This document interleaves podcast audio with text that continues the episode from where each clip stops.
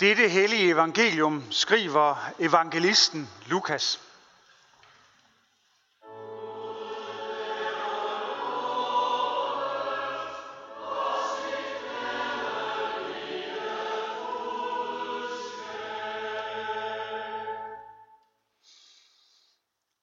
Derefter gik Jesus til en by, som hedder Nain, og hans disciple og en stor skare gik sammen med ham.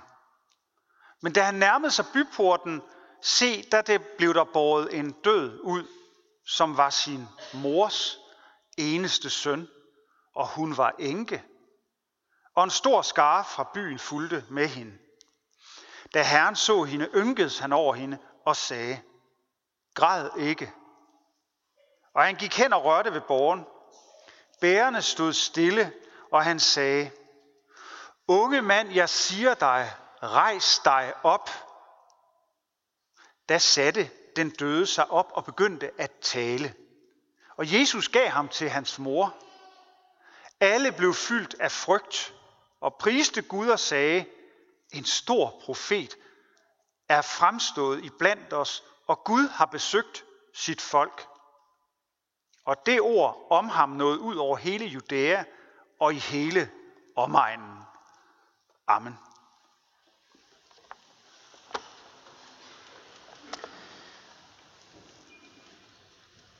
Gud Fader, vær til stede her i vores midte. Jesus Kristus sender os din nåde. Gud Helligånd, oplys ordet for os. Amen. Jeg tror, enken fra Nein, hun har haft tunnelsyn. Jeg tror simpelthen ikke, hun har kunnet se noget som helst andet end sorgen og sin dybe fortvivlelse. På vej ud af byen med sin søn, der var død, omkranset af andre borgere fra byen og sine naboer. En klagende, grædende flok. Jeg tror, hun har følt sig helt lukket inde i en mørk tunnel, hvor hun ikke har kunne se lyset for enden af tunnelen. Alt har været domineret af det udsigtsløse. Hun kunne ikke se tilbage med glæde og taknemmelighed på det, der havde været. Hun kunne ikke se fremad med håb og fortrøstning. Hun kunne ikke se til siden for at lægge mærke til ting, hun ikke havde lagt mærke til før. Hun var fastlåst. Hun var frossen i tomgang, i dyb sorg. På vej ud af byen, der møder denne grædende flok en anden flok, der er på vej ind mod byen. Jesus og hans disciple og en hel flok mennesker dertil. De to flokke, de mødes sorgens karavane på vej ud og håbets karavane på vej ind. Helt og aldeles vildt og upassende må man i grunden også sige, hvis man tænker situationen igennem, så går Jesus frem og siger til kvinden, græd ikke. Klasset mellem de her to karavaner kan næsten ikke blive større, men det bliver det. For Jesus går nu hen til drengens borger, rør ved borgen. Bærerne sætter, går, står stille, og så siger Jesus, unge mand, jeg siger dig, rejs dig op. Og nu sprænges grænserne for det muliges mulighed. Og det umulige fortælles. Drengen sætter sig op, begynder at tale, og Jesus giver ham til hans mor. Det er ikke til at fatte. Det er heller ikke til at forstå. Og måske nok heller ikke til at tro. Prøv at sætte jer i moderens sted. Fra at have været i denne klaustrofobiske tunnel uden udsigt til lys, omgivet af sorg og fortvivlelse, der sprænges alting væk. Og det er som om moderen befandt sig svævende i rummet, med uendeligt højt til alle sider, dybt og langt og bredt til alle sider. Før var intet muligt, nu er alt muligt. Jesus rakte ud Kærligheden overvandt og forandrede alt for en mor og hendes søn den dag. Den kærlighed fra Gud, som Paulus også skriver om i den tekst, som vi hørte Pia læse op her før. Her beder Paulus Gud om, at menigheden i Efesos må blive grundfæstet og rodfæstet i kærlighed, så de får styrke til at fatte, hvor stor bredden og længden og højden og dybden er, og til at kende Kristi kærlighed. Guds kærlighed, siger Paulus, er uendelig høj og dyb og bred og lang. Og Guds kærlighed er Kristi kærlighed. Vi kan, og jeg tror også, at mange af os har erfaringer, om som kvinden at være knudet af sorg. Vi kan også af andre grunde være og opleve os lukket inde i sådan en tunnel, hvor vi hverken kan se frem eller tilbage eller til siden eller op eller ned. Vi kan op, leve os fastlåste, forladte eller bare i tomgang. For cirka fem år siden, eller så noget, der var der et stort hit af sangeren Shaka Loveless. Han lavede en sang, der hed Tomgang, og jeg er sikker på, at en del kender den. Det er også nogen, der ikke gør. Men i den, der synger han om at have det sådan. Alt føles som tomgang. Jeg rykker ikke. Parkeringspladsen, den er stadig tom, så jeg henter en omgang og tømmer flasken, for her på pladsen vil jeg falde om. Jeg har røg på hjernen, og jeg ser dig ikke. Men alt jeg vil har noget at gøre med dig. Så jeg venter stadig på parkeringspladsen og håber på, at du kommer denne vej.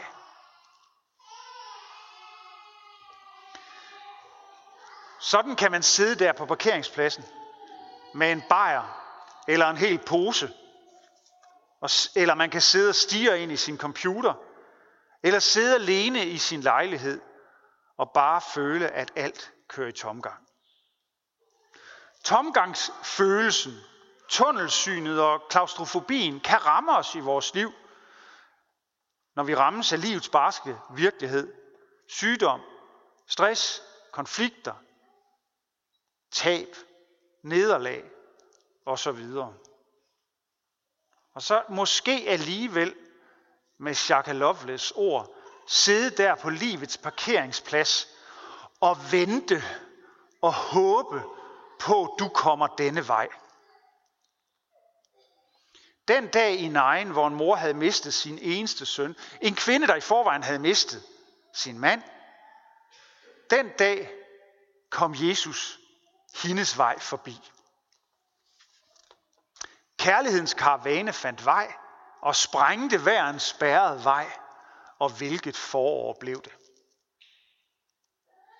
Nu er det nemt at blive rationel og nøgtern og skeptisk og alt muligt andet, og med rette for så vidt. For sådan en fortælling om, at døden overvindes, og at Jesus vækker denne dreng til live, den er jo umulig. Det kan ikke lade sig gøre. Det kan intet menneske. Det sker bare ikke. Dog må vi alligevel også spørge os selv, hvem er du, lille menneske, der vil frakende Gud muligheden for at være Gud? Spørgsmålet er jo ikke, om mennesker kan gøre det, som Jesus gjorde. Det handler om, hvorvidt Gud er herre over liv og død. Vi har i kristendommen en lang række fortællinger om kærligheden fra Gud. Om kærligheden fra Gud som en som så grænsesprængende og stor, at den overvinder alt, er stærkere end det onde, er stærkere end døden. En fortælling, der hele tiden rækker ud mod os mennesker, hvad enten vi har tunnelsyn, oplever os i den tunnel uden lys, kører i tomgang i en lukket ring, eller er som skeptikeren med de korslagte arme. Det er en fortælling, det er et evangelium, der rækker ud mod os, pirker til os, åbner himlen for os, strækker horisonten for os, uddyber baggrunden og lyser ind i fremtiden. Der er en vej at gå. Intet kan skille dig fra Guds kærlighed i Kristus Jesus. Guds kærlighed er så dyb og så høj og så lang og så bred, at den overgår enhver forstand. Den fortælling, den rammer også os i dag, når vi hører om enken og hendes søn. Man kalder også nogle gange 16. søndag efter Trinitatis, dagen i dag, for lille påskedag. Fordi den ligesom påskedag fortæller om livets sejr over døden. Den hedder lille påskedag, fordi den er en enkeltstående fortælling, der viser, hvor stor og dyb og høj og bred og lang Guds kærlighed er over for et, en konkret kvinde og hendes søn. Påskedag, eller lad os kalde den store påskedag, det er til gengæld den altafgørende, grundlæggende fortælling om Guds kærlighed, der sprænger syndens og ondskabens og dødens bånd og baner en vej gennem døden til det evige liv for os mennesker. Påskedag, hvor stenen væltes bort fra graven, hvor Jesus opstår, opstod fra de døde, det er grundstenen, det er udgangspunktet for alle de håbsfortællinger, vi mødes med. Det er hele grunden til, at vi overhovedet mødes denne søndag morgen. At vi mødes søndag morgen, det skyldes, at det er opstandelsens dag. Det fortælles jo, at Jesus opstod på dagen efter sabbaten, den første dag i ugen, og det er søndag. Når alt føles som tomgang, når jeg er i den tunnel uden lys, eller når jeg står i skyggen, eller lever livet med korslagte arme, der skal jeg prøve at lytte til den fortælling om håb. Om kærlighed, der overgår enhver forstand og erkendelse. En fortælling, der er talt til mig og til dig, som lyder til os alle. Alle disse fortællinger, de bygger alle sammen og tager deres udgangspunkt, deres kraft i påskens jublende budskab. Han er opstanden. Og der er håb for dig og mig. Jeg venter stadig på parkeringspladsen og håber på, du kommer denne vej. Og Jesus går hen til dig, rører ved din borger og siger, unge mand, unge kvinde, eller hvad du nu er, jeg siger dig, rejs dig op. Amen.